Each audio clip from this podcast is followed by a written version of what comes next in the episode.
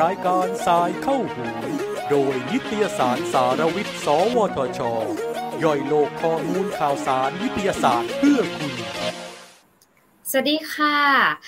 ดิฉันนะคะนรมนอินทรานนท์ค่ะ ขอต้อนรับทุกท่านค่ะ เข้าสู่พอดแคสต์รายการทรายเข้าหูนะคะ โดยนิตยสารสารวิทย์ค่ะ สวทช ครั้งนี้ก็เป็น episode ที่ 63 แล้ว เมนูหูฉลามนะคะ อันนี้คือชื่อตอนเนาะชื่อตอนเมนูหูฉลามทำฉลามเสี่ยงสูญพันธุ์นะคะดิฉันก็อะพูดชื่อไปเรียบร้อยแล้วนะ ก็เป็นที่ปรึกษาวุโสนะคะ อยู่ฝ่ายพัฒนาธุรกิจและคลัสเตอร์นวัตกรรมของสวทชนะคะ รับหน้าที่เป็นผู้ดำเนินรายการในครั้งนี้นะคะ ฟังจากชื่อตอนเนี่ยเนี่ยก็รู้แล้วเนาะว่าเราจะพูดถึงอะไรนะคะ มีผลการศึกษาเกิดขึ้นมาค่ะเร็วๆนี้นะคะ ก็เขาบอกว่าการศึกษาของตัวเนี้ยแล้วก็ การวิจัย DNA เนี่ยนะคะเพื่อที่จะระบุชนิดของพันธุ์ปลาฉลาม จากผลิตภัณฑ์หูฉลามที่ขายอยู่ในประเทศไทยนะคะ ที่เพิ่งเผยแพร่ไม่นานมานี้เองนะคะ พบข้อมูลที่น่าสนใจในเรื่องการสร้างการตื่นตัว ความตื่นตัว สร้างความตื่นตัว แล้วก็ตระหนักรู้ถึงกับปัญหา แล้วก็ผลกระทบทางสิ่งแวดล้อมนะคะ จากการบริโภคผลิตภัณฑ์จากฉลามนะคะซึ่งอาจจะมาจากฉลามที่กำลังจะสูญพันธุ์นะคะ เรารู้ได้ยังไงอะ่ะ เออวันนี้ทางนิตยสารสารวิทย์นะคะ ได้รับเกียรติจากแขกรับเชิญสองท่านนะคะ ท่านแรกก็คือผู้ช่วยศาสตราจารย์ ดรวัลดากลางนุรักษ์นะคะ นักวิจัยและอาจารย์ประจำภาควิชาเทคโนโลยีการผลิตสัตว์ และประมงนะคะ คณะเทคโนโลยีการเกษตรสถาบันเทคโนโลยีพระจอมเกล้าคุณทหารลาดกระบังค่ะ ปากไปแล้วแต่เสียงไม่ออก และท่านที่สองนะคะ ดรเพชรค่ะมโนปวิทย์นะคะ นักวิทยาศาสตร์ด้านการอนุรักษ์นะคะ ที่ปรึกษาองค์กร Wild Aid นะคะ จะมาเล่าให้ฟังถึงงานวิจัย DNA นี้นะ ซึ่งพบว่าหูฉลามที่ขายในไทยมีมากกว่า 60%นะคะ มาจากฉลามที่ มีความเสี่ยงที่กำลังจะสูญพันธุ์อยู่ เรื่องราวจะน่าสนใจยังไงนะคะ ใครที่ชอบดำน้ำเนาะมาฟังอันนี้กันน้องฉลามที่เราเคยเจอใต้น้ำเนี่ยมีความเสี่ยงนะคะโอเคค่ะสวัสดีค่ะทั้งสองท่านค่ะ ดรเพชรสวัสดีค่ะสวัสดีค่ะดรวรรณดานะคะ อันนี้ขออนุญาตเรียกเป็นอาจารย์เพชรกับอาจารย์บัวตันนะคะค่ะได้ค่ะเอ่อขออนุญาตให้แนะนำตัวก่อนเลยค่ะ ค่ะก็อาจารย์วรดานะคะวรดาการรักจากสถาบันเทคโนโลยีพระจอมเกล้าเจ้าคุณทหารลาดกระบังนะคะ ตอนนี้ก็ทำงานวิจัยค่ะเกี่ยวกับ DNA ของกลุ่มปลากระดูกอ่อนค่ะ ซึ่งจริงๆก็ร่วมกับหลาย ๆ มหาลัย แล้วก็มีกรมประมงรวมถึงวอลเอดแล้วก็นักวิจัยอีกหลาย ๆ ท่านนะคะ ก็ ตอนนี้อย่างวันนี้เราก็กำลังพูดเรื่องหูฉลามนะคะ นอกนั้นก็ยังจะมีการตอนนี้กำลังรวบรวมทำ DNA barcoding ของกลุ่มฉลามกระเบนอยู่ร่วมๆกันกับหลาย ๆ หน่วยงาน เช่นเดียวกันค่ะ รวบรวมเป็นข้อมูลของประเทศไทยค่ะ ครับ สวัสดีครับ ก็ชื่อเพชรนะครับ เป็นนักวิทยาศาสตร์ด้านการอนุรักษ์นะครับ ก็ที่ในในอดีตก็ทำงานอยู่องค์กรอนุรักษ์หลายแห่งนะครับ อย่างเช่น IUCN WWF นะครับ ก็ทำเกี่ยวกับเรื่องของงานอนุรักษ์มาตลอด แต่ว่า ก็พยายามขับเคลื่อนเรื่องของงานอนุรักษ์ฉลามกับองค์กรวาลเอดด้วยนะครับ แล้วก็คิดว่าเป็นประเด็นที่การอนุรักษ์ที่ถูกมองข้ามเนาะแล้วก็แม้แต่ปัจจุบันเองเนี่ยเราก็ยังมีการใช้ประโยชน์ฉลามค่อนข้างกว้างขวางนะครับ ก็เป็นประเด็นที่พยายามสื่อสารเรื่องนี้มาตลอดว่า เอ๊ะทำไมอย่างสัตว์ปกเรายังเข้าใจได้เนาะว่าเสือโคร่งอะไรอย่างเงี้ยนะครับ สัตว์ผู้ล่ามีบทบาทสำคัญยังไงในเรื่องของการควบคุม ความสมบูรณ์หรือความสมดุลของระบบนิเวศเนี่ย แต่พอมาถึงทางทะเลเนี่ยปรากฏว่าเรายังมีการใช้ประโยชน์ฉลามกันอย่างค่อนข้างแพร่หลายนะครับ องค์กร WildAid เองเนี่ยก็เป็นองค์กรไม่แสวงหากำไรนะครับ เป็นองค์กรเอกชนที่มีออฟฟิศมี headquarter อยู่ที่สหรัฐอเมริกานะครับ ก็เน้นในเรื่องของการยุติการค้าสัตว์ป่า หรือว่าผลิตภัณฑ์จากสัตว์ป่าผิดกฎหมายนะครับ เราเน้นในเรื่องของการ รณรงค์เพื่อที่จะลดความต้องการในการบริโภค แล้วก็ความต้องการในเรื่องของการซื้อผลิตภัณฑ์นะครับ ก็เราพยายามสื่อสารนะครับ โดยที่หวังว่ามันจะเป็นการแก้ปัญหาที่ต้นต่อแหละเนาะถ้าเกิดว่าไม่มีความต้องการนะครับ หรือเราใช้สโลแกนที่บอกว่า when the buying stop นะครับ that killing can too นะครับก็คือถ้าเกิด ไม่มีความต้องการจากฝั่งผู้บริโภคเนี่ยมันก็จะไม่ในเรื่องของการนำไปสู่การหยุดฆ่า แล้วก็หยุดคุกคามสัตว์นะครับ แล้วก็ในเรื่องของฉลามเองเนี่ยผมคิดว่ามันเป็นสัตว์ที่ในปัจจุบันเนี่ยได้รับการยอมรับนะครับว่ามีสถานภาพถูกคุกคามเนาะกว่าหนึ่งในในตอนนี้ก็มีสถานภาพถูกคุกคามจนเสี่ยงที่จะสูญพันธุ์นะครับ แล้วนอกจากนี้เนี่ย ในช่วง 20 ปีที่ผ่านมาเนี่ยผมคิดว่าเรามีความเข้าใจเกี่ยวกับเรื่องฉลามมากขึ้นเรื่อยๆนะครับว่าเขามีความสำคัญอย่างไรในเรื่องของการควบคุมสมดุลระบบนิเวศนะครับ แล้วก็หลายคนอาจจะบอกว่าฉลามเป็นปลาเนาะปลาเนี่ยมันก็คืออาหารของมนุษย์นะครับ แต่ว่าถ้าเราไปดูในเรื่องของลักษณะทางชีววิทยาของฉลาม หรือว่าปลากระดูกอ่อนเนี่ยปลากระดูกอ่อนก็คืออย่างปลาฉลามปลากระเบนเนี่ยเขาจะมีลักษณะที่จริงแล้วมันจะคล้ายกับ สัตว์เลี้ยงลูกด้วยนมมากกว่านะครับ หมายความว่าเขาไม่ได้ขยายพันธุ์เป็นจำนวนเยอะๆเนาะเขาออกลูกไม่ได้ได้เยอะมากนะครับ แล้วก็ใช้เวลาโตกว่าจะเต็มวัยเนี่ยนานมากนะครับ หลาย ๆ ชนิดอย่างฉลามหัวบาดเนี่ยกว่าจะเข้าสู่วัยเจริญพันธุ์อายุตั้ง 17-18 ปีนะครับ พอกับมนุษย์เลยนะครับ เพราะฉะนั้นเนี่ยเขาเป็นผมจะบอกจะเปรียบเทียบว่าเป็นชนิดที่เป็น conservation dependent species อะคือถ้าเราไม่อนุรักษ์อะสัตว์พวกนี้มันจะหมดไปนะครับ เพราะเขาไม่สามารถที่จะรองรับการใช้ประโยชน์ได้มากขนาดนั้นปัจจุบันเนี่ยเขาก็ยังใช้ประโยชน์แบบอยากแพร่หลายเนาะเรายังมีช่องว่างช่องโหว่ทางกฎหมายที่เปิดโอกาสให้มีการใช้ประโยชน์อย่างอย่างสูงมากค่ะ เราสามารถเพาะเลี้ยงฉลามได้ไหมคะในปัจจุบันเนี่ยถือว่า ยังไม่มีนะครับ เท่าที่มีความรู้เนี่ยเพราะหนึ่งก็คือลงทุนค่อนข้างสูงเนาะแล้วก็โน้ตฮาวจริงเนี่ยอาจจะมีบางชนิดนะครับ ฉลามขนาดเล็กอย่างเช่นฉลามกบอะไรอย่างเงี้ยนะครับ มีการเพาะเลี้ยงแล้วก็มีความพยายามที่จะปล่อยเหมือนกัน หรือแม้แต่ฉลามเสือดาวเองนะครับ ก็มีความพยายาม แต่ว่าส่วนน้อยมากๆ คือถ้าเรามองว่าฉลามทั่วโลกเนี่ยมีตั้งกว่า 500 ชนิดเนาะผมคิดว่า น่าจะไม่ถึงหนึ่งเปอร์เซ็นต์มั้งที่มีการพยายามในการเพาะเลี้ยงชนิดเลยเหรอใช่นะฮะเพราะฉะนั้นเองเนี่ยมันยังไม่ใช่ทางออกแน่นอนนะครับเรื่องของเลี้ยงปัจจุบัน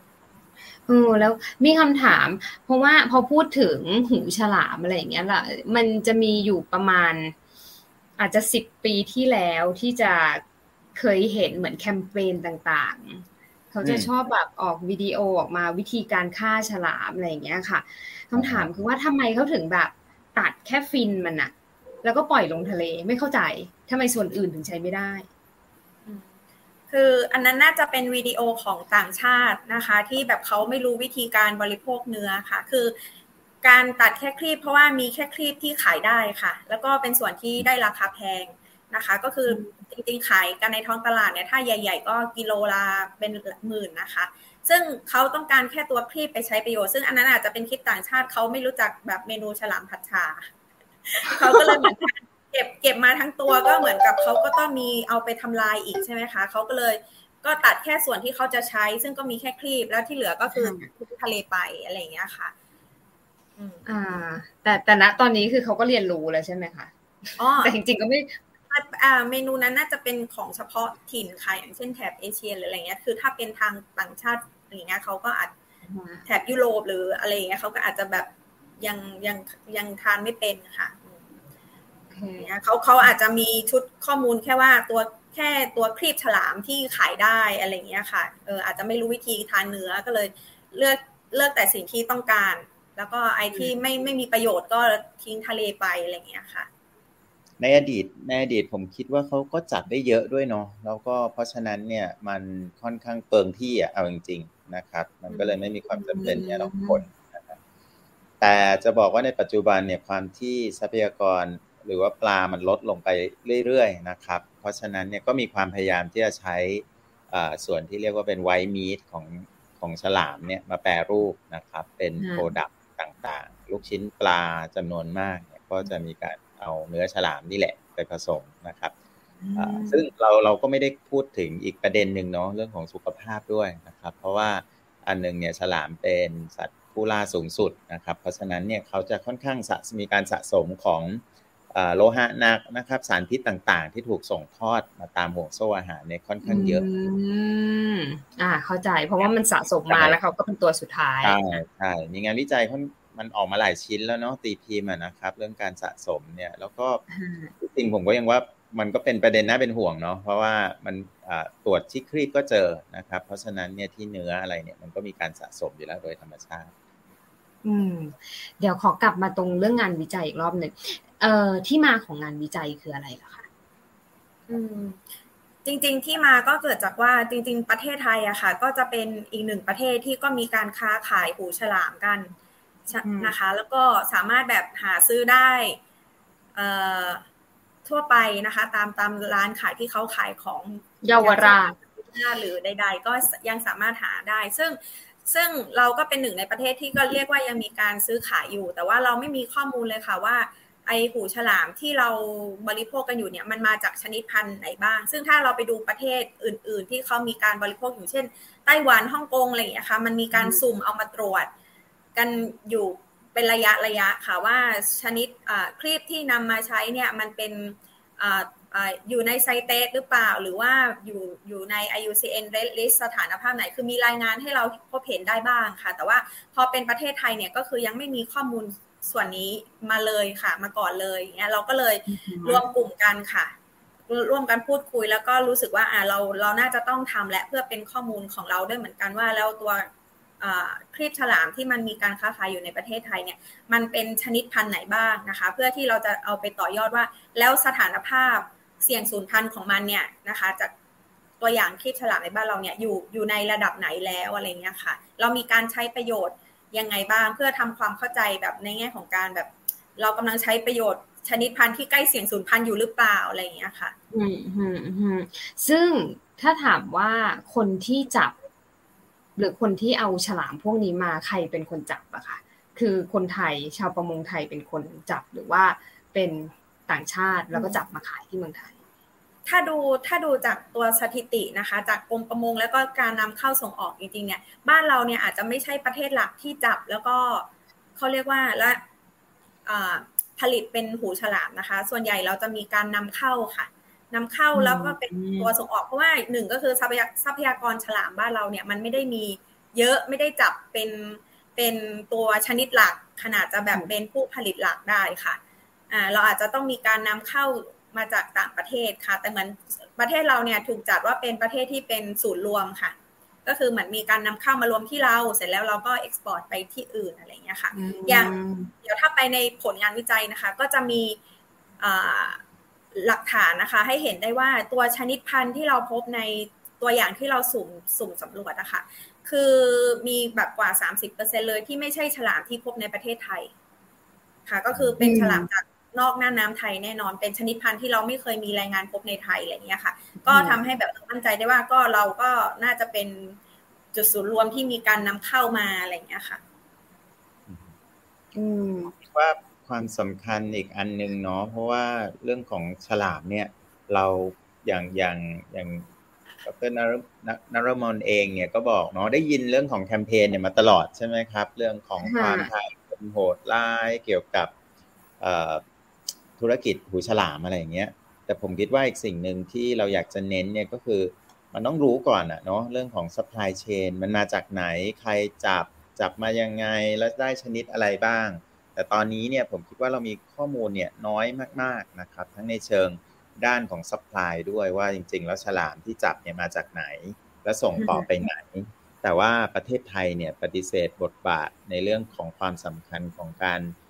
ค้าหูฉลามระดับโลกไม่ได้ เพราะว่าสถิติเนี่ยมันเป็นตัวยืนยันนะครับ ว่าเราเนี่ยเป็นเคยติดอันดับหนึ่งด้วยซ้ำไปอันดับหนึ่งอันดับสองคือเราเป็น top five นะครับในเรื่องของการ รวบรวมอาจจะมีการ import แล้วก็ re-export ออกไปอะไรอย่างเงี้ยเหมือนเป็นตลาดนะ เราเป็น hub เราเป็น hub ใช่ตลาดกลางหลาย ๆ ชนิดเลยนะครับ เพราะฉะนั้นเองเนี่ยมันก็เราเราก็เลยมีบทบาทสำคัญด้วยในการที่ตอนนี้เนี่ยความเคลื่อนไหวทั่วโลกเนี่ยผมคิดว่าก็ถูกยกระดับขึ้นเรื่อยๆนะครับจากที่เมื่อก่อนเขาพยายามแคมเปญแคมเปญอย่างเดียว แต่ตอนนี้ไซเตสซึ่งก็เป็นอนุสัญญาว่าด้วย สัตว์ป่าและพืชป่าที่ใกล้สูญพันธุ์หมายถึงว่าควบคุมในเรื่องของการค้าระหว่างประเทศเนี่ยเขาก็มีการผนวกฉลามอีกจำนวนมากเลยนะครับ ตอนนี้เนี่ยเข้ามาอยู่ในบัญชีที่ 2 หมายความว่ายังไม่ได้ห้ามค้า แต่ว่าคุณต้องการันตีว่าการค้าของคุณเนี่ยจะไม่ไปคุกคามประชากรฉลามในธรรมชาตินะครับ เพราะฉะนั้นเองเนี่ยผมว่ามันก็มีข้อ ข้อบังคับระดับนานาชาติมากขึ้นเรื่อยๆเนาะในการที่จะต้องให้แต่ละประเทศเนี่ยเข้าใจข้อมูลของตัวเองอะเนาะว่าจับมาจากไหนนะครับ เรากำลังคุกคามประชากรในธรรมชาติหรือเปล่า เพราะ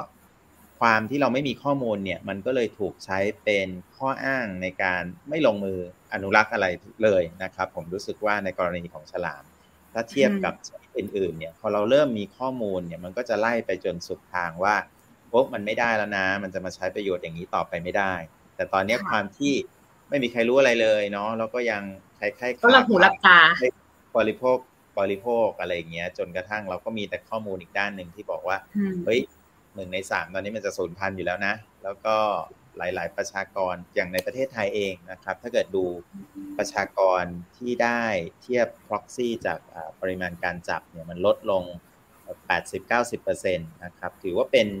ประเทศหนึ่งที่มีการลดลงของฉลาม แล้วก็กระเบนเนี่ยมากที่สุดในโลกนะลดลงอย่างรวดเร็วด้วยนะครับอันนี้ก็เป็นอีกสิ่งหนึ่งที่ผมคิดว่าเอ๊ะมันน่าจะถึงเวลาที่บ้านเราเองเนี่ยก็ต้องมีข้อมูลเหล่านี้เนาะในการที่จะต้องวางแผนการจัดการนะครับหรือมีการปรับปรุงในเรื่องของนโยบายกฎระเบียบอะไรก็ตามนะครับเออเดี๋ยวกันนะ ขอกลับมาเมื่อกี้อาจารย์เพชรพูดว่าไซเตส อันนี้คืออนุอนุสัญญา ระหว่างประเทศใช่ไหมคะใช่ใช่ครับ ซึ่งซึ่งข้อข้ออะไรนะ ข้อกังวลส่วนใหญ่ที่ผ่านมานะครับ ผมจะบอกว่าเราประเทศไทยเองก็มีหลายหลายประเด็นนะที่จริงที่ผ่านมาตั้งแต่เรื่องของงาช้างนะครับเราก็เคยเป็นตลาดที่คล้ายๆกับใช่เคยมีบูมมากเลย WWF อะไรเนี่ยโฆษณางาช้างในประเทศเนาะในอดีตเนี่ย ซึ่ง ไม่ได้มีกฎหมายควบคุม ก็เลยกลายเป็นว่าประเทศเราเนี่ยเป็นพื้นที่ที่มีการเขาเรียกว่าย้อมย้อมงาหมายถึงว่าเอางาจากแอฟริกามามาพอเข้ามาสู่ตลาดบ้านเรา ก็กลายเป็นว่าเราไม่มีกฎหมายควบคุมนะครับ ก็มีการค้ามีการส่งออกอะไรอย่างเงี้ยก็ถูก CITES ทำให้้เราเป็นหักเหมือนกันเป็นหักเป็นหักเหมือนกันเราค้าขายก็ถูก CITES กดดัน ซึ่ง implication หรือว่า ผลกระทบของมันก็คือหมายความว่าถ้าเราถูก sanction นะครับ หมายความว่าไซเตสเตือนมาแล้วอะให้แก้ปัญหาเรื่องนี้ไม่ยอมแก้สักทีเนี่ย สมมติถ้าโดนแซงชั่นเนี่ยก็คือประเทศไทยจะไม่สามารถค้าขายชนิดพันธุ์ที่อยู่ในอนุสัญญาได้นะครับ ซึ่งผมยกตัวอย่างก็คือกล้วยไม้นะครับจระเข้อย่างเงี้ยซึ่งมีตลาดมูลค่าแบบมหาศาลมากหลายพันล้าน ก็ทุกครั้งที่เราถูกไซเตสกดดันรัฐบาลก็จะต้องขยับนี้แหละ เพราะว่า มันมีมูลค่าเยอะเนาะมันมีมันมีสเต็กค่อนข้างไฮเหมือนกันในแง่ของ ถ้าเกิดว่าเราไม่ปฏิบัติตามแล้วเราถูกแซงชั่นนะครับ ซึ่งผมคิดว่าต่อไปฉลามก็จะเป็นอีกชนิดหนึ่งเหมือนกันเนาะที่เราก็จะต้องมีการปรับปรุงหรืออย่างน้อยเนี่ยมีข้อมูลในการที่จะตอบได้อะว่าถ้าเกิดว่ามีคำถามตัวไซเตสเนี่ยมันคือ organization ไซเตสเป็นอนุสัญญาระหว่างประเทศครับ ก็จะมีองค์กรก็คือเป็นลักษณะของ secretariat เหมือนกัน ก็เป็นเหมือนกับแล้วเขามีอำนาจขนาดนั้นเลยเหรอที่จะมากดดันให้เราเหมือนอะมีเพราะว่าประเทศไทยเราเองเป็นเอ่อ sign up ด้วยอะครับ เราเป็นอยู่ในนี้สมาชิกใช่หรือว่าทุกคนรู้จักกับใจเตสแต่เราไม่รู้จัก ไซเตสรู้จักนะ หลายคนรู้จัก แต่เอาเป็นง่าย ๆ ว่าก็คือไซเตสก็จะอาศัยข้อมูลจาก IUCN เหมือนกันอธิบายอ่าย้อนหลังนิดนึงเนาะเดี๋ยวเดี๋ยวขอช่วยช่วยอธิบายตัว IUCN เหมือนกัน เพราะว่าเมื่อกี้พูด IUCN ออกมาแล้ว แต่ว่ายังไม่ได้อธิบายว่า IUCN คืออะไรอะไรเงี้ยอ่า IUCN ย่อมาจาก Inter International Union for Conservation of Nature นะครับ อ่าก็องค์การระหว่างประเทศ ว่าด้วยการองค์การระหว่างประเทศว่าด้วยการอนุรักษ์ธรรมชาตินะครับ อันนี้ก็คือชื่อเต็มของ IUCN นะครับ IUCN มีหน้าที่หลากหลายมาก แต่มีอันนึงก็คือมีคอมมิชชั่นที่ทำในเรื่องของเอ่อชื่อว่า Species Survival Commission นะครับ ก็คือดูในเรื่องของการประเมินสถานภาพว่าสถานภาพของสิ่งมีชีวิตเนี่ยอยู่ในสถานภาพไหนแล้วนะครับ ซึ่งหลัก ศูนย์พันหรือยังนะครับ มีที่ศูนย์พันไปแล้วเนาะอย่างสมันเนี่ยก็คือสถานภาพศูนย์พันนะครับ extinct no more ไม่มีอีกแล้วใช่ไหมหรือว่าอย่างนกแต้วเราท้องดำบ้านเราอย่างเงี้ยนะครับ ก็อยู่ในสถานภาพ critically endangered ใกล้สูญพันธุ์อย่างยิ่งเนาะลองลงมาโร่งช้างอย่างเงี้ยก็จะเป็น endangered ก็คือถือว่าใกล้สูญพันธุ์นะครับแล้วก็รองลงมาอีกก็อาจจะเป็น vulnerable นะครับ ก็คือเสี่ยงต่อการสูญพันธุ์ อันนี้ก็จะเป็นกลุ่มที่เรียกว่าไอยูเซนก็จะเป็นที่รวมของ expert เพรสเนาะที่จะเป็นสมาชิกของ commission ตรงนี้นะครับในการที่จะทำหน้าที่ประเมินเขาก็จะมีกลุ่มที่ศึกษาเรื่องช้าง มีกลุ่มที่ศึกษาเรื่องฉลามกระเบนนะครับ ข้อมูลที่เรามาใช้เนี่ยก็คืออาศัยมาจากผู้เชี่ยวชาญเหล่านี้แหละว่าชนิดไหนที่มันอยู่ใกล้ศูนย์พันธุ์นะครับ ซึ่งตรงนี้มันก็จะมีผลโดยตรงต่อไซเตสเหมือนกันไซเตส เกิดขึ้นมาเพื่อที่จะควบคุมว่าการค้าระหว่างประเทศเนาะเมื่อก่อน หนังเสือโคร่งงาช้างใช่ไหมครับล้วนแล้วแต่เป็นโปรดักที่เป็นเป็นคอมมอดิตี้ที่มีการค้าขายระหว่างประเทศ แต่พอเราเริ่มมีข้อมูลแล้วว่าเฮ้ยทำอย่างนี้เนี่ยพอยิ่งมันมีดีมานในระดับนานาชาติเนี่ยมันยิ่งเกิดการใช้ประโยชน์จนกระทั่งคุกคามสถานภาพของสัตว์ชนิดนั้นเนี่ยได้ง่ายมากนะครับว่าพอมันดีมานเกิดขึ้นจากแห่งหนึ่งในโลก แล้วก็มีการ เพราะฉะนั้นเนี่ยมันเริ่มได้ราคาเนาะตัวอย่างนี้ที่อาจจะชัดก็คือยกตัวอย่างเรื่องลิ้นนะครับ เรื่องลิ้นเนี่ยก็เป็นชนิดที่ใกล้สูญพันธุ์มาก ปรากฏว่าในเอเชียเนี่ยถูกคุกคามจนกระทั่ง 4 ชนิดในเอเชียตอนนี้อยู่ในสถานภาพใกล้สูญพันธุ์อย่างยิ่งหมดเลย ก็เลยไปล่าในแอฟริกาแล้วนะครับ ก็เอามาใช้ประโยชน์ต่ออะไรเงี้ยไซเตสก็เลยเกิดขึ้นมาเพื่อวัตถุประสงค์ว่าทำยังไงให้การค้าระหว่างประเทศ เราปฏิเสธไม่ได้ว่ามันมีการใช้ประโยชน์อยู่แล้วนะครับพืชป่าสัตว์ป่าเนี่ย หลายชนิดอย่างจระเข้ของเราเองเนี่ยก็มีการเพาะเลี้ยงแล้วใช่ไหมครับเพราะฉะนั้นเนี่ยก็การขาดแต่ว่าทำยังไงที่ไม่ใช่คุณค้าขายจระเข้แต่เสร็จแล้วเนี่ยจระเข้ในประเทศก็ใกล้สูญพันธุ์อะไรเงี้ยถือว่าไม่ได้แล้วนะ ไม่โอเค คุณไม่ได้มีการดูแล การค้าอย่างยั่งยืนอะไรเงี้ยครับก็ข้อมูลจาก i u เซนก็จะถูกฟีดมาให้ในเรื่องของการทำงานในระดับนานาชาติหลาย ๆ ข้อเหมือน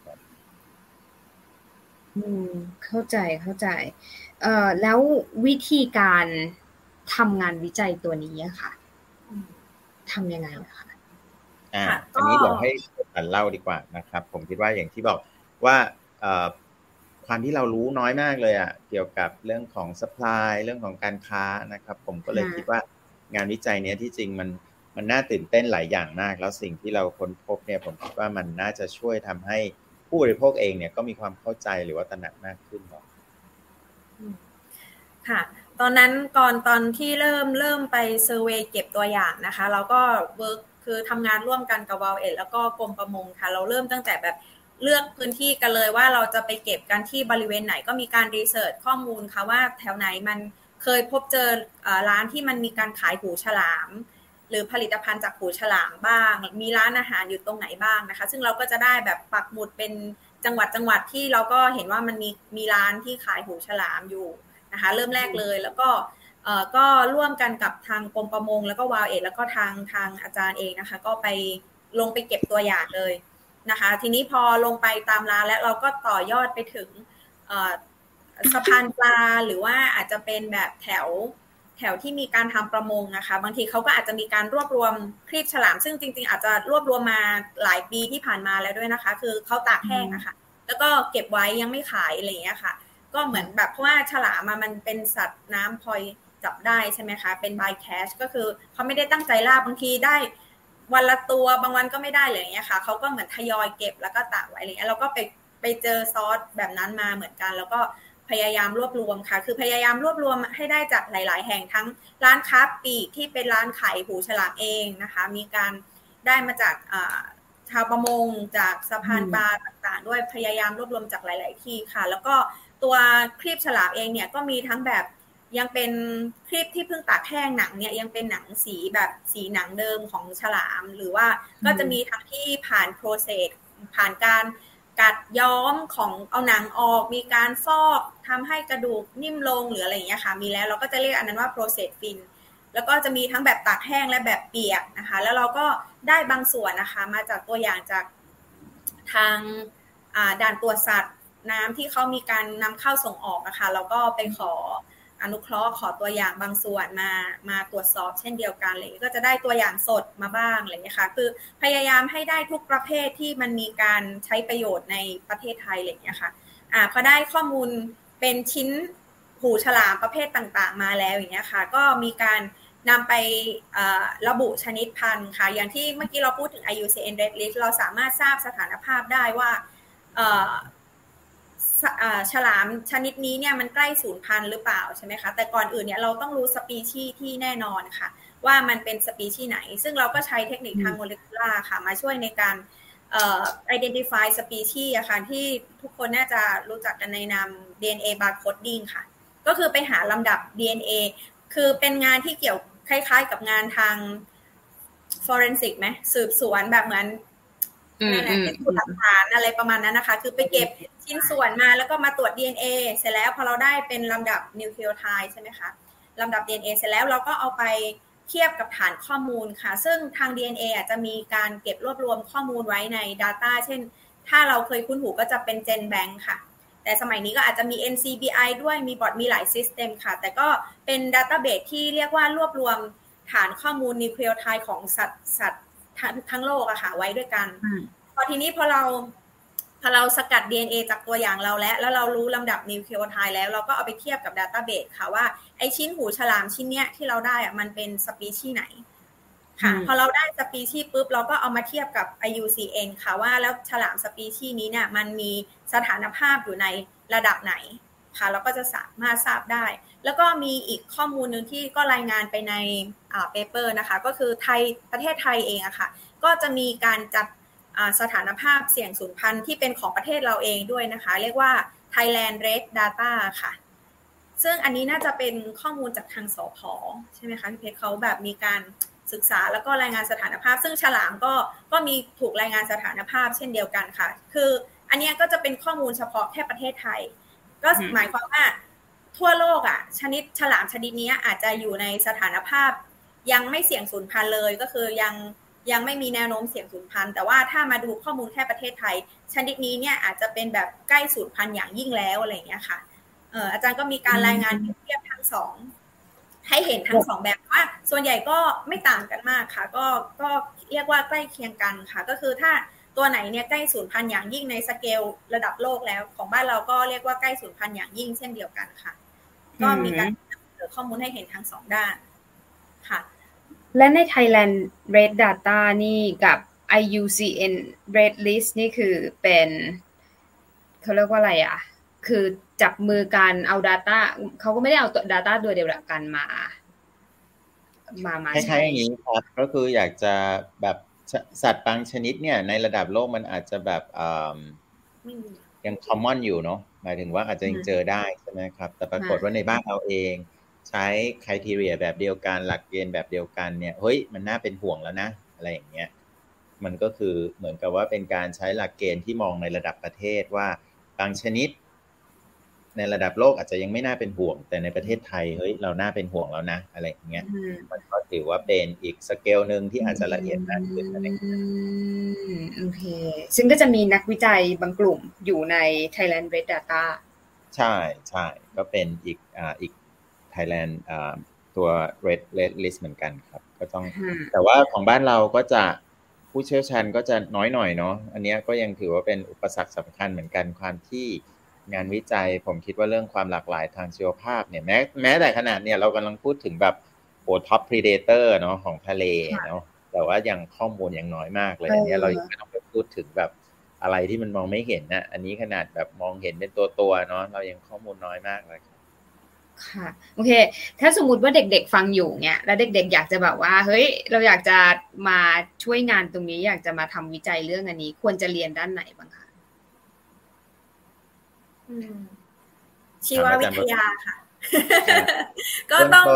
คือเลยน่าจะเป็นเด็กที่สนใจเรื่องราวเกี่ยวกับชีววิทยามีความสนใจว่าสนใจในสิ่งมีชีวิตอะไรอย่างเงี้ยค่ะในสัตว์น้ำสัตว์อะไรถ้าเป็นฉลามนะคะ ก็น่าจะต้อง แบบเริ่มไปอควาเรียมแล้วรู้สึกสนใจในฉลามหรือปลาหรืออะไรอย่างเงี้ยค่ะ แล้วก็มีความแบบช่างสังเกต มีความแบบช่างสงสัยในชนิดพันธุ์ว่าเออหน้าตาเหมือนกันเนี่ยแตกต่างกันหรือเปล่าอะไรอย่างเงี้ยค่ะ น่าจะต้องมาจากความชอบแฟชั่นในเรื่องแบบชีววิทยามาก่อนค่ะ แล้วก็อาจจะต่อด้วยนิเวศวิทยาเนาะก็คือความสัมพันธ์ของสิ่งมีชีวิตในระบบนิเวศอะไรอย่างเงี้ย ซึ่งผมคิดว่า มันก็จะช่วยอธิบายเอ้ยแล้วทำไมอยู่ๆฉลามมันถึง ใกล้จะสูญพันธุ์ล่ะมันเกิดอะไรขึ้นอะไรอย่างงี้เนาะผมคิดว่ามันก็จะเริ่มพยายามที่จะตอบคำถามอะไรอย่างเงี้ยแล้วก็มันก็เป็นศาสตร์ที่ผมคิดว่าช่วยให้เราเข้าใจปัญหาสิ่งแวดล้อมที่มันเกิดขึ้นในปัจจุบันด้วยนะครับว่าเออกิจกรรมมนุษย์เองนะครับ อุตสาหกรรมปลาป่น การประมงแบบทำลายล้าง หรือเครื่องมือประมงที่จับไม่เลือก เอ้ยถ้ามันมีผลอะไรยังไงล่ะต่อไอสิ่งมีชีวิตเหล่านี้นะครับ แล้วผมคิดว่า เด็กๆอะเดี๋ยวนี้ถ้าเกิดดูข่าวเนาะมันก็คงจะได้ยิน ก็คงจะได้ยินเรื่องของวิกฤตสิ่งแวดล้อมนะครับ การสูญพันธุ์ครั้งใหญ่ครั้งที่หกนู่นนี่นั่นอะไรเงี้ยนะครับ เอ๊ะทำไมดูนักวิทยาศาสตร์เขาแบบตื่นเต้นกันจังเลยอะไรเงี้ย ซึ่งผมคิดว่ามันเกี่ยวกับตัวเราหรือว่าใกล้กับ ใกล้ตัวกับเราเนี่ยมากกว่าที่คิดเนาะว่า เออมันเกี่ยวข้องกันยังไงอะไรเงี้ยเรื่องของการค้าสัตว์ป่าที่วาวเอทพยายามรณรงค์เองก็เหมือนกันเนี่ย ผมคิดว่ามันก็เป็นจุดหนึ่งที่การคุกคามเนี่ยมันเกิดขึ้นจากวิธีการบริโภคของผู้บริโภคเลยเนาะค่านิยมนะครับผลิตภัณฑ์หลาย ๆ อันเนี่ยซึ่งมันกลายเป็นไม่ได้ มันไม่ได้มีคุณค่าอะไรที่มันพิเศษหรอก เราก็พยายามรณรงค์อยู่แล้วเรื่องของฉลามเรื่องของหูฉลามอย่างเงี้ย ความจริงมันกลายเป็นเครื่องอาจจะเป็นบ่งบอกฐานะอะไรอย่างนั้นไปนะครับ หรือว่าเรื่องของรสชาติ ซึ่งความจริงแล้วตัวหูฉลามเองก็ไม่ทับไม่ได้มีรสชาติอะไรอยู่แล้วเนาะมันก็เป็นเรื่องของการปรุงแต่งน้ำซุปเรื่องของอะไรก็นั่นเองนะครับท้ายที่สุดจริง ๆ แล้วเหมือนกินซอสอะที่มันมีรสไม่กลิ่นเนี่ยซอสใช่นะฮะอ่า เติร์ดเติร์ดเดี๋ยวกันนะเราเมื่อกี้เราเข้าใจกระบวนการทำงานวิจัยแล้วก็คือไปซื้อหูฉลาม เออเออไปซื้อหูฉลามนี่เราซื้อไหมคะ หรือว่าเราขอความอนุเคราะห์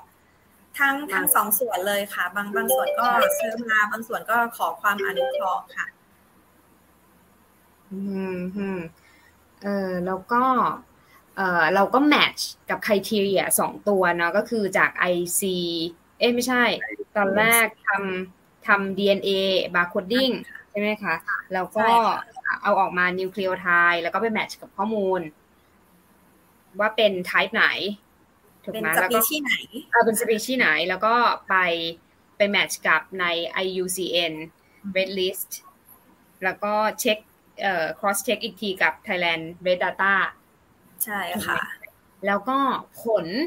การวิจัยผลสรุปการวิจัยออกมาว่า จากจากการวิจัยเนี่ยเราสุ่มตัวอย่างประมาณ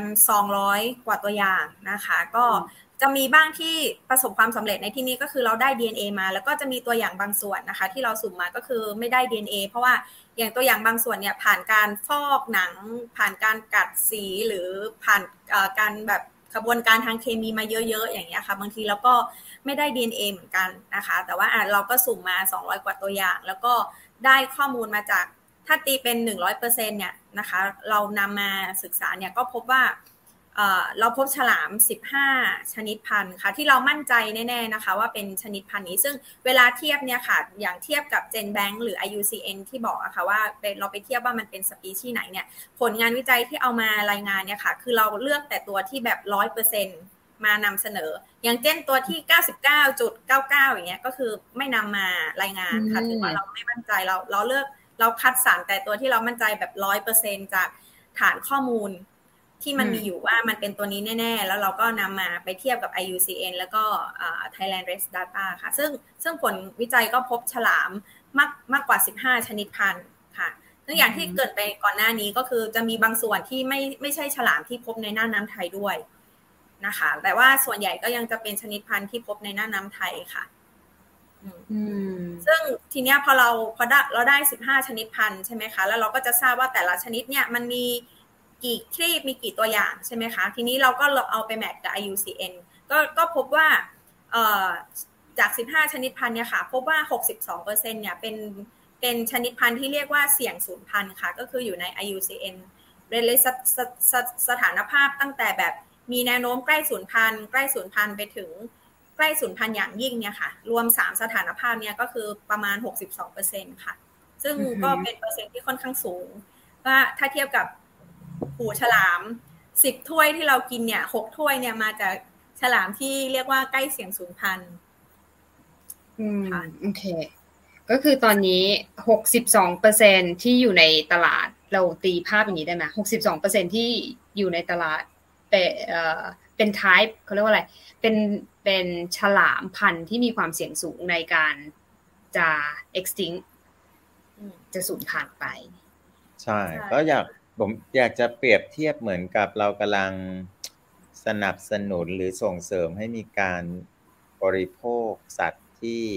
ถ้าเทียบเคียงสถานภาพเดียวกันอย่างนี้เนาะก็เหมือนกับเสือดาว เสือโคร่งหรือว่าแม้แต่ว่าแรดนะครับ ซึ่งแรดอย่างอย่างแรดสุมาตราอย่างเงี้ยกระสู้อย่างนี้เนาะ สถานภาพก็คือใกล้สูญพันธุ์อย่างยิ่งนะครับ เรามีการเจอสัตว์ในระดับเดียวกันนั้นน่ะในโปรดักที่เราขายกันอยู่ในท้องตลาดนะครับ ซึ่งผมคิดว่า เอ๊ะถ้าคนรู้อย่างนี้อะเขายังจะกินลงไหมเนาะหมายถึงว่าสมมติถ้าเทียบกันอะระดับเดียวกันอะก็หูเสือโคร่งอะกินไหมอะไรอย่างนี้เนาะซึ่งโอเคแหละเสือโคร่งอะไรเงี้ยมันผิดกฎหมายแน่ ๆนะครับ แต่ว่าอีกนั่นแหละเราก็ไม่รู้ว่า ที่มาของการจับฉลามเหล่านี้เนี่ยมาจากที่ไหนด้วยซ้ำไปนะครับ อาจจะมาจากเขตอนุรักษ์หรือเปล่ามาถูกกฎหมายหรือเปล่าเราก็ไม่รู้นะครับ อันนี้ผมคิดว่ามันก็เป็นความท้าทายแล้วก็เป็นน่าจะเป็นเหตุผลอีกอันหนึ่งเนาะสำหรับคนที่รู้สึกว่าถ้าไม่สามารถบอกได้ว่าจริง ๆ แล้วหูฉลามที่คุณบริโภคอยู่เนี่ยมันมาจากไหนเนี่ย คุณมีโอกาสอย่างยิ่งเนี่ยอันนี้ก็คือเกินครึ่งหนึ่งอีกนะครับ ในการที่จะบริโภค สัตว์ที่มันใกล้สูญพันธุ์นะครับ หมายความว่าคุณเป็นหนึ่งในตัวการเลยอะการที่จะทำให้สัตว์เหล่านี้เนี่ยยิ่งเพิ่มโอกาสในการสูญพันธุ์มากขึ้นนะครับโอเค ขอกลับอันนี้เป็นนิดหนึ่งอันนี้ขอขอถามเรื่องเสือโคร่งเสือโคร่งคือเป็นเป็นสัตว์สงวนเนาะ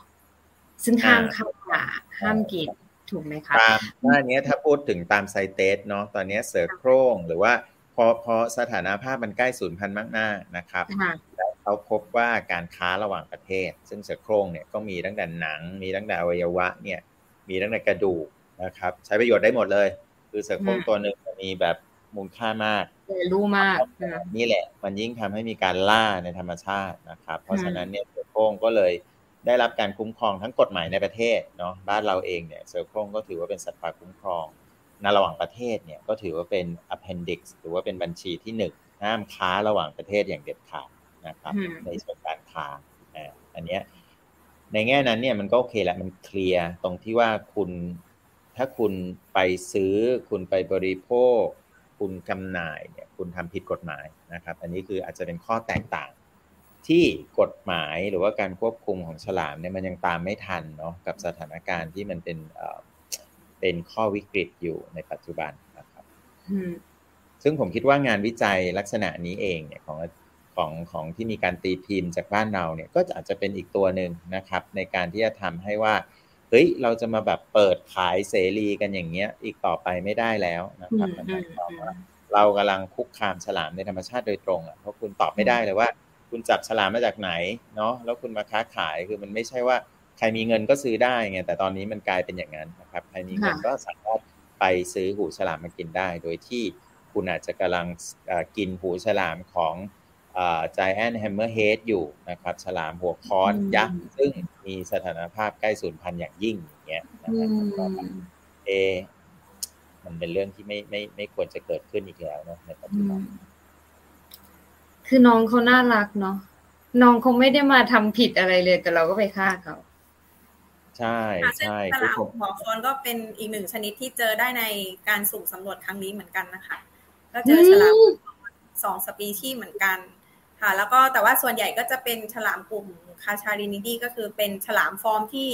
คนทั่วไปน่าจะพอนึกออกอะค่ะฉลามที่มันเป็นไอคอนฉลามหน้าตาประมาณนั้นก็จะเป็นกลุ่มหลักหรือ ที่บ้านเราเรียกว่าฉลามครีบดำฉลามหูดำอะไรอย่างเงี้ยค่ะ ก็จะเป็นแฟมิลี่อย่างเพิ่มและฉลามขาวที่เราเคยได้ยินนะ ฉลามขาวนี่ไม่มีการรายงานการแพร่กระจายในประเทศไทยนะคะจะเป็นคนละแถบกันค่ะ แล้วก็ในงานวิจัยก็ไม่เจอนะคะ ไม่ไม่เจอชนิดพันธุ์นี้ค่ะมันคงมีน้อยมากๆฉลามหูดำฉลามหัวค้อนค่ะพอดีว่าเมื่อกี้แอบเปิดไซเตสคืออะไรเดี๋ยวนะ อ่าไซเตสก็คือ เดี๋ยวเดี๋ยวขอขอเล่าก่อนเผื่อว่า ถ้าสมมติว่าใครที่ไม่ได้อยู่แบบเหมือนเกี่ยวกับเออเกี่ยวกับสัตว์ป่าคุ้มครองสัตว์ป่าหรืออะไรประมาณนี้ค่ะ ถ้าไม่ได้ติดตามเรื่องนี้ก็อาจจะไม่รู้เหมือนดิฉันนะคะ ขออภัยด้วยก็เลย อยากจะให้ทุกคนรู้ด้วยกันเนาะว่าไซเตสเนี่ยนะคะ ก็คืออนุสัญญาว่าด้วยการค้าระหว่างประเทศนะคะ ซึ่งก็จะมีชนิดสัตว์ป่าแล้วก็พื้น พืชพืชป่าที่ใกล้สูญพันธุ์นะคะ ซึ่งเมืองไทยเนี่ยเดี๋ยวทั้งหมดมีเท่าไหร่ทั้งหมดมีการลงนามจากผู้แทน 21 ประเทศรวมทั้งประเทศไทยด้วยนะคะ แล้วก็ประเทศไทยก็เริ่มไปเซ็นครั้งแรกก็เมื่อปี 2516 เนาะดังนั้นก็เลยทำให้ประเทศไทยต้อง follow ตัวไซเตสมานะคะ แล้วก็เลขสำนักเลขาธิการไซเตสเนี่ยก็จะ บริหารงานโดยโครงการสิ่งแวดล้อมแห่งสหประชาชาตินะคะของ UN นะคะ UNEP นั่นเอง ก็เลยเอออะเข้าใจแล้วทำไมทำไมประเทศไทยถึงอยู่เข้าใจโอเคเดี๋ยวเมื่อกี้จำนวนสมาชิกน่าจะพูดผิดหรือเปล่าครับ เพราะปัจจุบันน่าจะร้อยแปดสิบประเทศนะเออเกือบเกือบทั้งหมดคือส่วนใหญ่แหละประเทศที่ค้าขายกัน เออไม่รู้อ๋อโอเคโอเค จนถึงปัจจุบันมีประเทศสมาชิกรวมทั้งหมดร้อยแปดสิบสี่ประเทศ ไทยอยู่ลำดับที่เจ็ดสิบเจ็ดโอเค ใช่ค่ะถูกค่ะ น่าจะเป็นแบบตั้งแต่ตอนเริ่มเริ่มตอนสองห้าหนึ่งหกอะไรอย่างเงี้ยค่ะครับโอเคโอเคซึ่งซึ่งเหมือนเป็นการบังคับโดยทางอ้อมเนาะอันนี้หนูมีคำถามอ่าคำถามคือว่าตอนที่ มีกฎหมายคุ้มครองสัตว์อย่างเสือโคร่งอะค่ะ คือไซเตสออกมาก่อน แล้วเมืองไทยค่อยมีกฎหมาย หรือว่าเมืองไทยมีกฎหมายก่อนแล้วก็เออแบบไหนล่ะคะคือเรากำลังมองอยู่ว่า เรื่องปลาฉลามเนี่ย มันควรจะเป็นเวเดียวกันไหม หรือว่ามันมีวิธีทางไหนที่จะเป็นไปได้ก็แล้วแต่นะ ผมไม่แน่ใจอของบ้านเราจริง ๆ ก็ต้องย้อนกลับไปดูนะครับ เรื่องกฎหมายพรบสัตว์ป่าที่จริงน่าจะเกิดเกิดขึ้นมาก่อนด้วยซ้ำไปนะฮะเพราะว่าแล้วแต่ผมคิดว่าตัวที่จะขับเคลื่อนเรื่องนี้ก็คือข้อมูลแหละคล้ายๆกับถ้าเรามีสามารถที่จะมีข้อมูลมายืนยันได้ว่าตอนนี้สถานภาพชนิดลันเหล่านั้นเนี่ยมันใกล้สูญพันธุ์แล้วนะครับ มันก็อาจจะต้องมีการกฎหมายมาควบคุม แต่อย่างบ้านเราเนี่ยอย่างที่อาจารย์โบตันเล่าว่าปัญหาอย่างหนึ่งของการรักฉลามเนี่ยแน่นอนว่าการเอาฉลามขึ้นเป็นสัตว์คุ้มครองเนี่ยตอนนี้มันก็มีปัญหาตรงที่ว่าในทางประมงเขาบอกว่าเขาไม่ได้จับฉลามนะครับเพียงแต่ว่าเขาใช้เครื่องมืออย่างเช่นเครื่องมือ non selective ไม่ว่าจะเป็นโดยเฉพาะอวนลากเนี่ยแหละอะอวนลากแผ่นตะเข้อวนลากคู่นะครับ ซึ่งเป็น 2 เครื่องมือที่จับฉลามได้เยอะที่สุดคือ 2 เครื่องมือนี้รวมกันเนี่ยมากกว่า 90%เนาะ เอ่อซึ่งความจริงถ้าบอกว่าอะอย่างนั้นถ้าจะอนุรักษ์ฉลามได้ผลที่สุดเนี่ยก็คือเลิกเลิกเลิกเครื่องมือ2ชนิดนี้เนี่ยแก้ปัญหาได้ได้ได้อย่างแน่นอนเนาะก็คือจะไม่มีการแบบว่าจับโดยบังเอิญนะครับเพราะฉะนั้นเนี่ยก็จะต้องอาศัยข้อมูลอื่น ๆประกอบอย่างเช่น เอ๊ะลักษณะชีววิทยาของฉลาม มันใช้พื้นที่แบบไหนพื้นที่แบบไหนที่อาจจะเป็น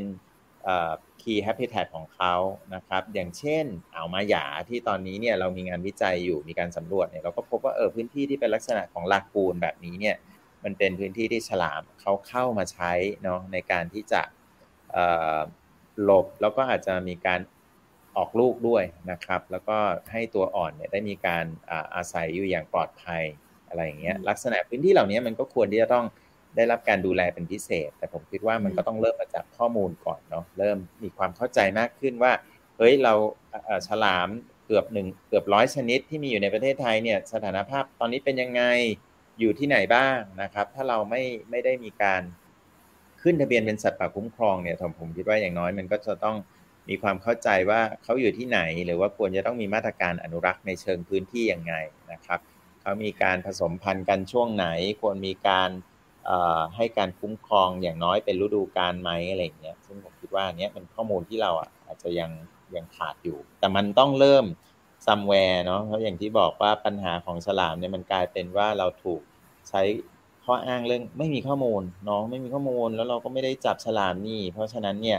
เราก็เลยปล่อยให้มันดำเนินไปอย่างเงี้ยนะครับ งานวิจัยในเรื่องของหูฉลามอันนี้เองเนี่ยผมคิดว่าอย่างน้อยเนี่ยมันก็น่าจะไป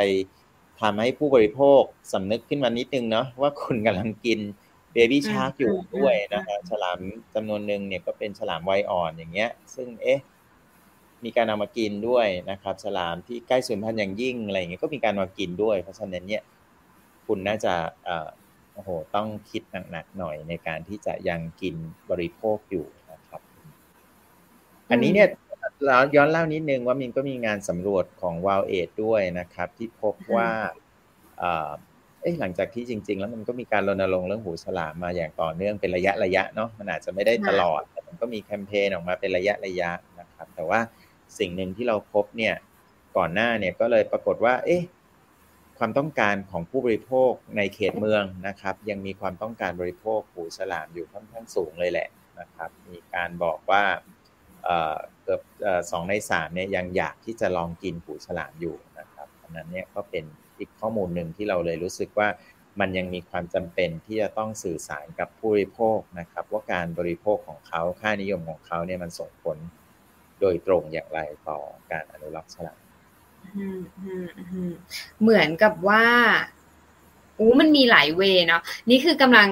กำลังคิดไปถึงว่าวิธีการที่จะป้องกัน ทำยังไงได้บ้าง คือ either or คือณตอนนี้เราไม่มีกฎเราไม่มีเออเราไม่มีกฎหมายที่จะมาคุ้มครองเขา ดังนั้นสิ่งที่เราทำได้เราก็ต้องใช้วิธีการแคมเปญเออสร้างความตระหนักรู้ สร้าง สร้างสร้าง value ใหม่ ให้ให้รับรู้ว่าเขาเขามี value มากกว่าในในการที่จะแบบเอามากินอะ เออซึ่งที่จริงถามว่ามีงานวิจัยเยอะแยะเลยเนาะบ้านเราอาจจะยังน้อยอยู่ ก็คือในแง่ของฉลามที่สามารถสร้างมูลค่าครับ จากการท่องเที่ยวเราก็จะเห็นว่าที่จริงแล้วการท่องเที่ยวดูฉลามเนี่ยมันเป็นอุตสาหกรรมที่บูมมากนะครับ ในต่างประเทศในหลาย ๆ ประเทศเนี่ยพบว่าจริง ๆ เก็บฉลามที่ฉลามที่ยังมีชีวิตอะมันมูลค่าสูงกว่าฉลามที่ตายแล้วนะหมายความว่าแค่เขามาว่ายอะไรอย่างเงี้ยนะครับเราไม่อย่า มัลดีฟส์เรานึกถึงประเทศอย่างแถบแถบแปซิฟิกฟิจิปาเลาอะไรอย่างเงี้ยนะครับ ที่เขาเลิกอย่างอย่างอย่างมาลดีฟเนี่ยก็คือเลิกในเรื่องของทรอลลิงไปเลยนะ หมายถึงว่าประมงพาณิชย์นะครับเขาเลิกไปเลยเพราะว่าไม่คุ้มอะเขาเก็บสัตว์พวกนี้เอาไว้เนี่ยเขาขายได้นานกว่าได้ยาวกว่า ให้แค่คนมาดูอ่าเพราะเขาขายทัวริซึมใช่ซึ่งความจริงเราเราลองมองดูว่าประเทศไทย ครับว่าที่จริงก่อนโควิดเนี่ย 18%ของ GDP เนี่ยมันก็มาจากการท่องเที่ยวแล้วนะ แล้วก็ถ้าเราจะไปมุ่งเน้นในเรื่องของการท่องเที่ยวอย่างแบบยั่งยืนอะไรอย่างเงี้ยนะครับ แล้วก็เราโปรโมทในเรื่องของการอนุรักษ์ให้มันเป็นจุดเด่นเนี่ยผมคิดว่ามันก็สร้างมูลค่าได้มหาศาลแล้วก็เก็บกินไปยาวๆด้วย ในขณะเดียวกัน ถ้าเรายังจะแบบเฮ้ยก็ยัง คล้ายๆค้าค้าอยู่เนี่ย สุดท้ายกระแสโลกมันก็จะจะมากดดันเราเองนะครับ ผ่านไซเตสเนี่ยแหละซึ่งเหมือนมันเหมือนแบบว่าตามที่ข้อมูลที่ได้มา มันไม่ควรที่จะรอถึงจนวันนั้น มันควรที่จะต้องแบบเปลี่ยนก่อน ใช่ถูกต้องครับซึ่งจริง ๆ เป็นประเด็นที่ดีมากเลยนะคะ ที่ที่ที่อาจารย์เพชรเรสขึ้นมาว่า เออ เออดูดูตัวอย่างอย่างแบบมาดีฟเออเขาเขามีเขามีความคิดในการรักษาปลาของเขาเพื่อเรียกคนเข้ามาดู เออ ในขณะเดียวกัน จริง ๆ ผู้ใหญ่บ้านเราก็ควรจะแบบ เออ มันเหมือนมันเป็นการที่ทำให้ชุมชนแบบอยู่ได้เรื่อยๆอะคือเราโชคดีมากว่าที่จริงแล้วมันแทบจะไม่ต้องทำอะไรเนาะหมายถึงว่าเรามีอะเรามีอยู่แล้ว อยู่แล้วอุดมสมบูรณ์มากนะครับฉลองฉลามอะไรเองเนี่ยอ่าเนี่ยไซเตสนะครับก็คืออย่างล่าสุดทุกปีเนี่ยมันจะมีเขาเรียกว่า Conference of Party นะขอบนะครับก็เหมือนขอบเรื่องโลกร้อนขอบเรื่องอนุสัญญาความหลากหลายทางชีวภาพไซเตสก็มีขอบเหมือนกันนะครับ ซึ่งปลายปีที่แล้วเนี่ยเขาก็มีการมีมติเพิ่มการคุ้มครองฉลามกว่า 50 ชนิดนะครับ ในกลุ่มนี้เลยฉลามครีบดำนี่แหละ คาคารินิดีนะครับซึ่งก็เป็นกลุ่มที่มีการใช้ประโยชน์มากที่สุดในเรื่องของหูฉลามนะครับอันนี้มันจะรวมฉลามคีบตามฉลามหัวบาฉลามเสืออะไรอย่างเงี้ยนะครับรวมกว่า 50 ชนิดเลย ซึ่งตอนนี้เนี่ยมันอยู่ในบัญชี 2 แล้วนะครับหมายความว่าอย่างที่บอกว่าบัญชี 2 ยังไม่ได้ห้ามค้าเนาะถ้าเกิดบัญชี1เนี่ยห้ามค้าอย่างเด็ดขาด แต่บัญชี 2 เนี่ยคนส่งออกก็ต้องมีใบอนุญาตส่งออกนะครับแล้วก็สามารถพิสูจน์ได้ว่า ฉลามที่จับเนี่ยมันไม่ได้คุกคามความอยู่รอดของประชากรฉลามในธรรมชาติ ซึ่งผมท้าได้เลยว่าปัจจุบันเนี่ยไม่มีใครบอกได้หรอกว่าฉลามที่จับมาได้เนี่ยมันคุกคามหรือเปล่านะครับ เพราะเราเนี่ยมีข้อมูลประชากรฉลามในธรรมชาติเนี่ยน้อยมากนั่นหมายความว่าตอนนี้เนี่ยทุกประเทศเนี่ยจะต้องพัฒนาสิ่งที่เรียกว่าระบบติดตามตรวจสอบย้อนกลับ หรือว่า traceability เนาะว่าจับมาจากที่ไหนนะครับ สถานภาพประชากรที่จับ เป็นอย่างไรนะครับ เพื่อตอบไซเตสได้ว่า เอ้ย ฉลามที่เราส่งออกหรือว่านำเข้าเนี่ยมันไม่ได้ส่งผลกระทบต่อการความอยู่รอดของฉลามในธรรมชาติ เมืองไทยเป็นแบล็คลิสต์ยังค่ะกำลังจะเป็นไหมนี่คำพูดเหมือนแบบอยากให้เป็นนะยังแต่ว่านี่แหละ ถ้าถ้าถูกตักเตือนหรือถูกแบบแสดงว่าโดนเตือนมาแล้ว ยังตอนนี้ยังเขาถือว่า ให้แต่ละประเทศเนี่ยตอนนี้ก็คือปรับปรุงในเรื่องของระบบ traceability อยู่ แต่ก็อันนึงที่เป็นข้อสังเกตนะครับก็คือทุกประเทศก็อาจจะมีการขอคือเขาจะมี grace period ก่อนที่มติอันนี้เนี่ยจะมีผลบังคับใช้เนาะก็คือให้เวลาปีหนึ่งนะครับ แต่ว่าของประเทศไทยเนี่ยเราขอสงวนสิทธิ์นะครับ ตั้งแปดปีหรือหกปีมั้งถ้าจำไม่ผิดนะครับ อ่าหกปีนะครับ ขอสงวนสิทธิ์หมายความว่า ขอเวลาตั้งตัว ขอเวลาอีกไม่นานรายการฉันจะดูแลฉลามให้คุณนะ ขอเวลาอีกไม่นาน ขอหกปี แล้วทำไมคนอื่นเขาได้แค่หนึ่งปีทำไมเราได้หกปีเนี่ย ซึ่งไม่มีประเทศไหนขอสงวนสิทธิ์เลยเออ อันนี้ อันนี้อันนี้เขาก็ผมผมก็ตั้งข้อสังเกตแล้วว่า เดี๋ยวพอประเทศอื่นไม่มีใครแบบอะไรละงองแงเลยแต่มีประเทศเราแบบ ขอเวลานานกว่าเพื่อนเนี่ย มันก็จะสร้างแรงกดดันเนาะว่าเอ๊ะตกลงคุณทำอะไรไปถึงไหนแล้วอะไรอย่างเงี้ยนะครับผมคิดว่าตรงเนี้ยมันก็ต้องเป็นประเด็นที่เราอาจจะต้องต้องคิดเหมือนกันว่า จะรอให้แบบเขากดดันมาหรอหรือว่า เพราะมันมันก็ค่อนข้างต่างจากประเทศอื่นๆไงใช่ไหมขนาดว่าประเทศที่ส่งออกเยอะๆนะครับ อินโดนีเซียเองหรือว่าฮ่องกงอะไรอย่างเงี้ยก็ไม่ได้ไม่ได้ขอสงวนสิทธิ์ยาวนานขนาดนี้ ขอสงวนสิทธิ์ที่ว่านี่คือเป็นสัตว์ประเภทไหนล่ะคะ ฉลามอย่างเดียวหรือว่า ก็คือฉลามอากลุ่มนี้แหละครับ ที่เขาเพิ่งขึ้นบัญชีสองแล้วเขาก็ยอมเหรอไซเตสก็ยอมเหรอก็โดยปกติเนาะมันก็จะต้องแบบให้ให้ให้เกียรติแต่ละประเทศว่าเออคุณคิดว่าจะสามารถ comply กับตัว resolution เนี่ยได้เมื่อไหร่ ซึ่งปกติอันนี้เขาก็มี grace period ให้ปีหนึ่งแล้ว แต่เราก็อาจจะขอแบบ เราดูแล้วโอ้โหเราตอบได้ไงเออเราเลยขอเวลาอีกไม่นานให้เวลาฉันหน่อยมันหมายมันมันมีความรู้สึกเหมือนกับว่าในหกปีเนี่ยเขาเรียกว่าอะไรอะ มันมีความที่มันมีคนได้ได้ประโยชน์อยู่ในนั้นน่ะ มันถึงเกิดการ ยักแย่ยักยันยังไม่อยากให้ทำมันมีคนประโยชน์อยู่ในนี้ ใช่ไหม ด้วยด้วยด้วย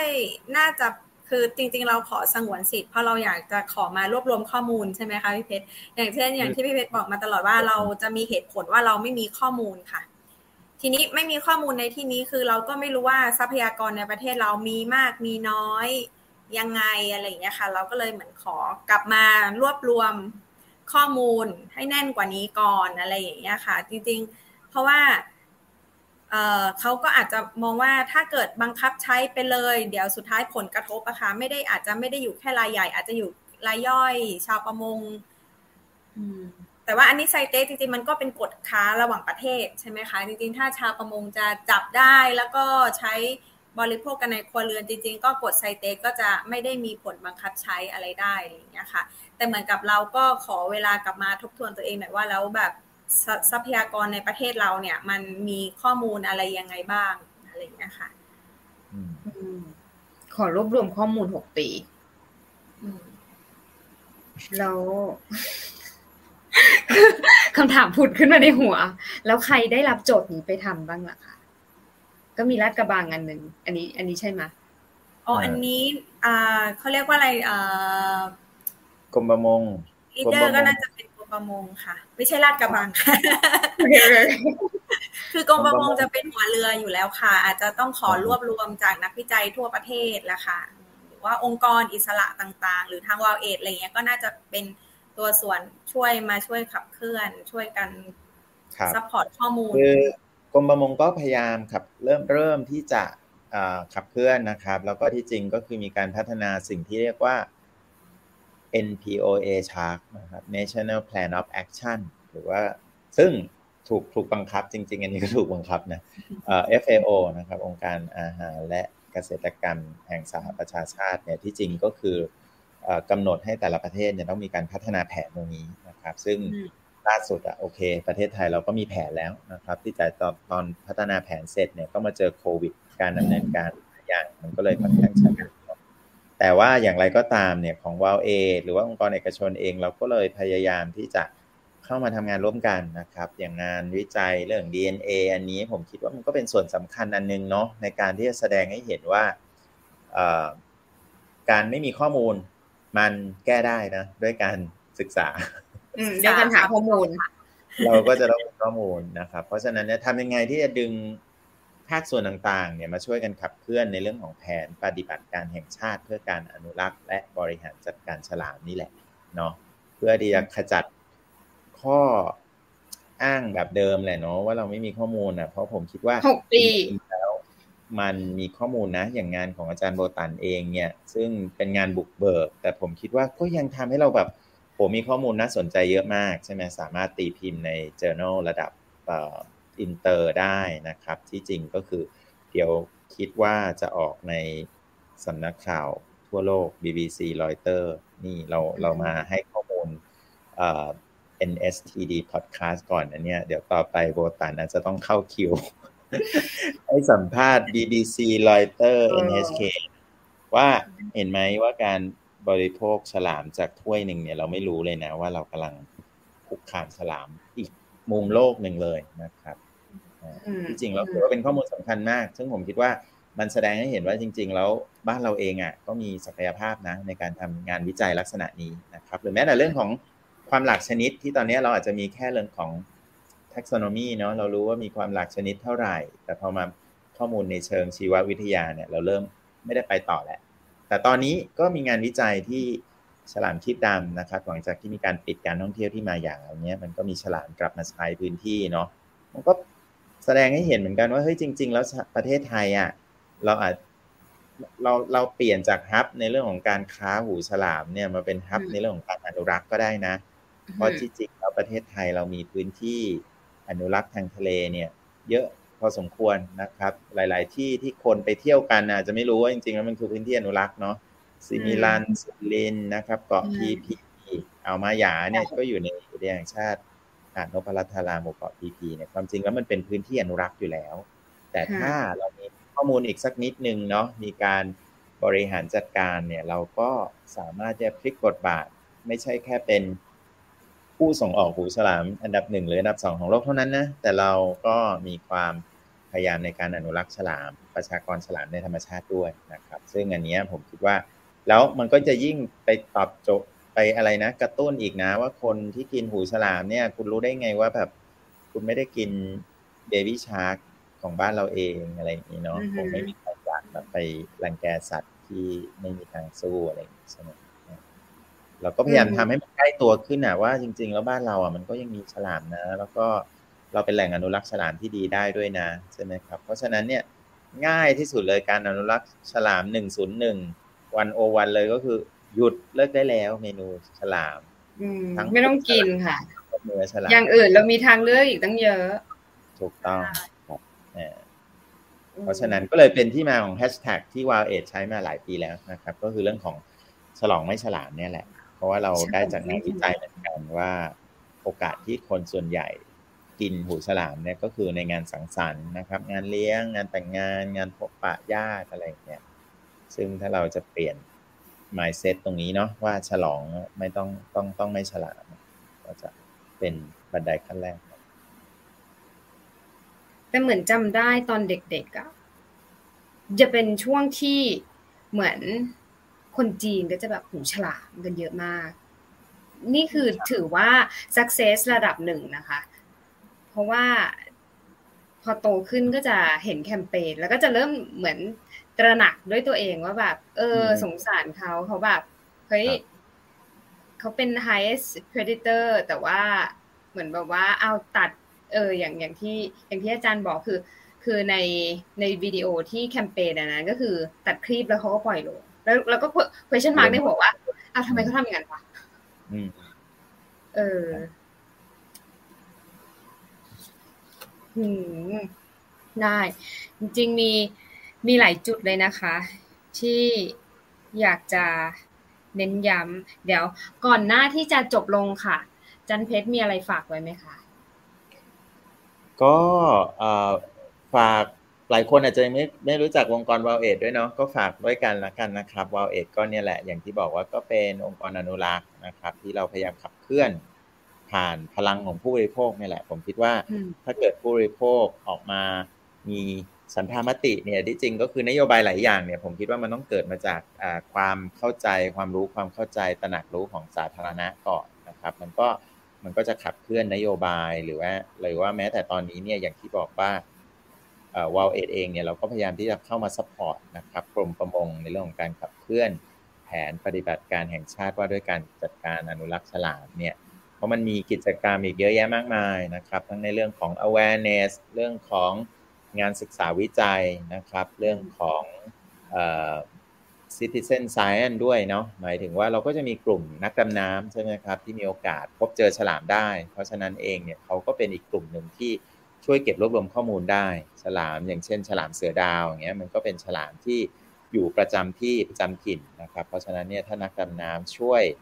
รายงานช่วยเก็บข้อมูลได้เนี่ยผมคิดว่ามันก็จะสร้างในเรื่องของบรรยากาศการ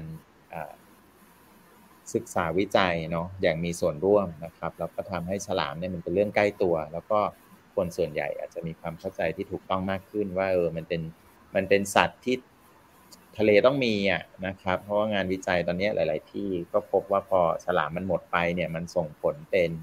เป็นลูกโซ่นะครับ ต่อสมดุลของระบบนิเวศทั้งหมด แต่ตอนนี้เราหมดไปแล้วเราอาจจะยังไม่รู้เลยด้วยซ้ำเพราะเราไม่ได้มีงานศึกษาเนาะตอนนี้ก็อยากจะ อยากจะให้เร่งเครื่องเรื่องงานศึกษาด้วยนะครับ แล้วก็ดีใจที่มีนักวิจัยอย่างอาจารย์โบตันนะครับ นักวิจัยในประเทศไทยเองเนี่ยผมคิดว่าก็มีศักยภาพในการที่จะทำงานวิจัยเหล่านี้ด้วย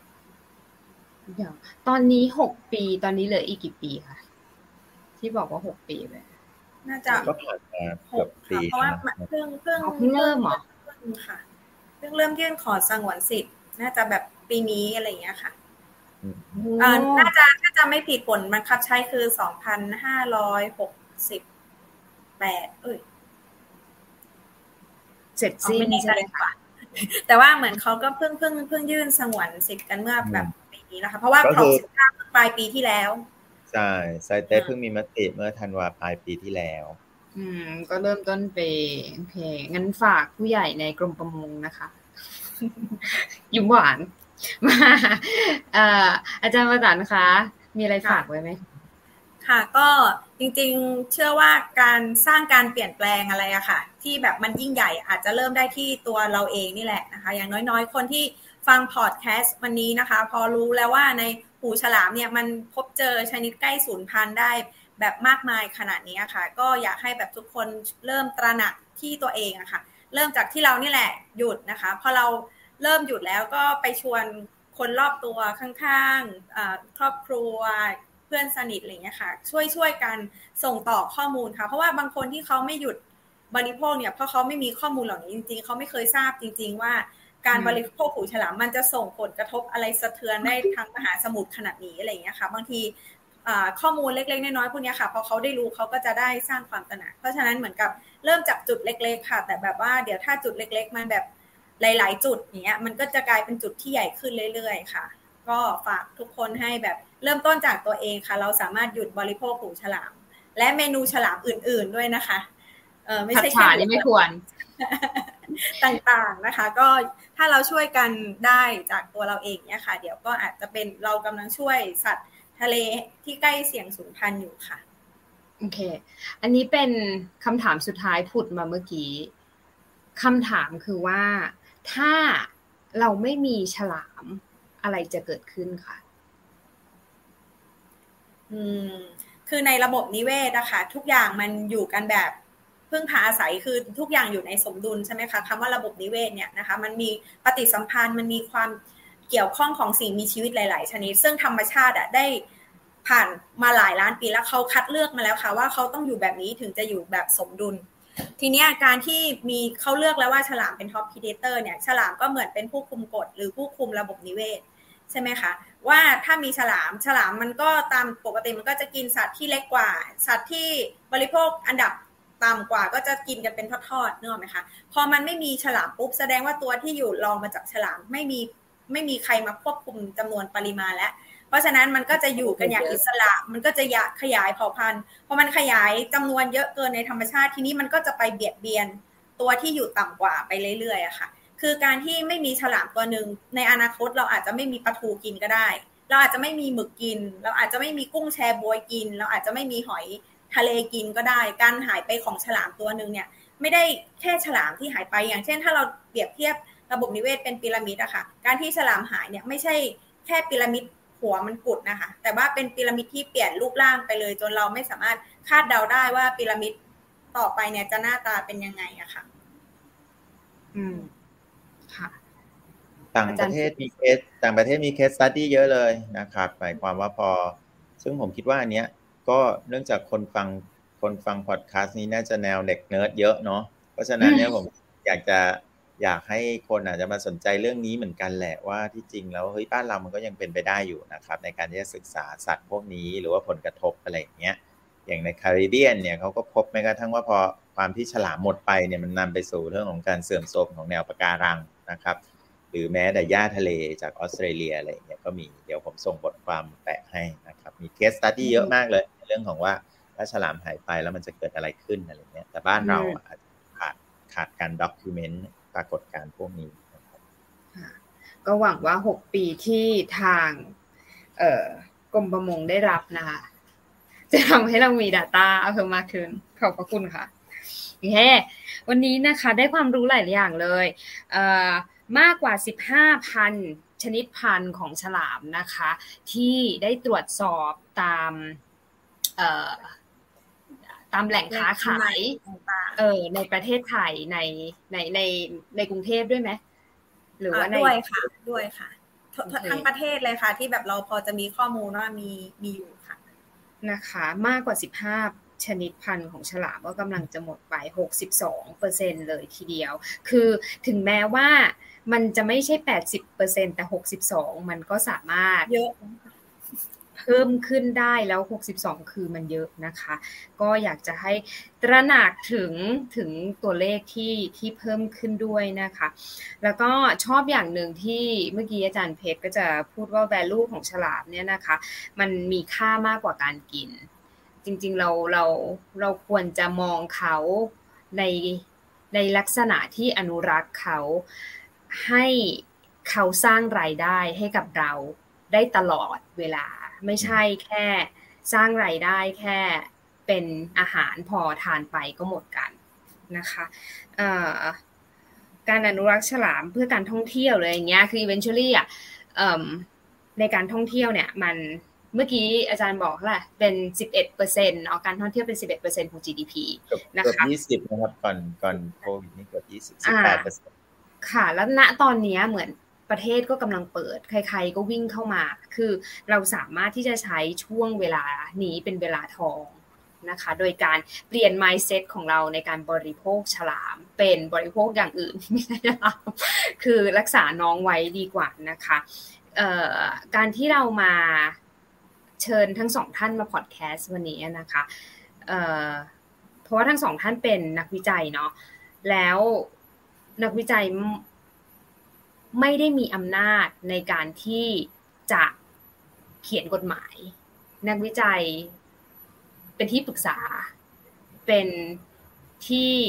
บอกข่าวว่าเฮ้ยตอนนี้มันเกิดขึ้นแล้วเป็นเหมือน เป็นเหมือนกลองอะตีกลองอะแต่ว่าแต่ว่า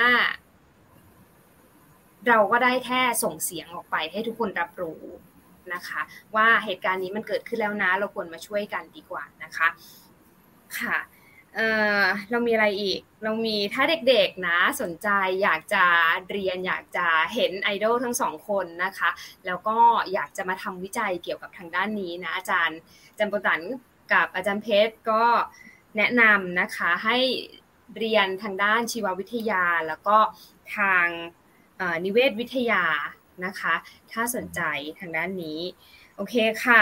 ท้ายนี้ก็ฉลองไม่ฉลาบนะคะ เอ่อก็ประมาณเท่านี้ต้องขอขอบคุณ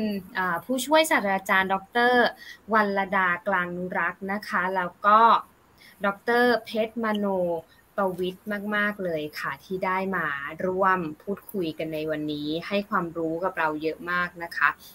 แล้วก็ขอขอบคุณทุกท่านนะคะ ที่ติดตามฟังรายการ Sci เข้าหู โดยนิตยสารสาระวิทย์สวทช ค่ะ แล้วถ้าสนใจ paper ต่างๆนะคะ เดี๋ยวทางอาจารย์เพชร แล้วก็อาจารย์โบตันก็จะ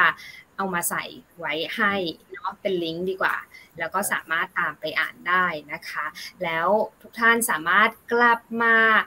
พบกับสาระความรู้วิทยาศาสตร์ และเทคโนโลยีที่น่าสนใจในตอนหน้านะคะสำหรับตอนนี้ก็ขอลาทุกท่านไปก่อนนะคะ ขอบคุณอาจารย์มากนะคะทั้งสองท่านเลยค่ะ ก็สวัสดีค่ะ วันดีค่ะ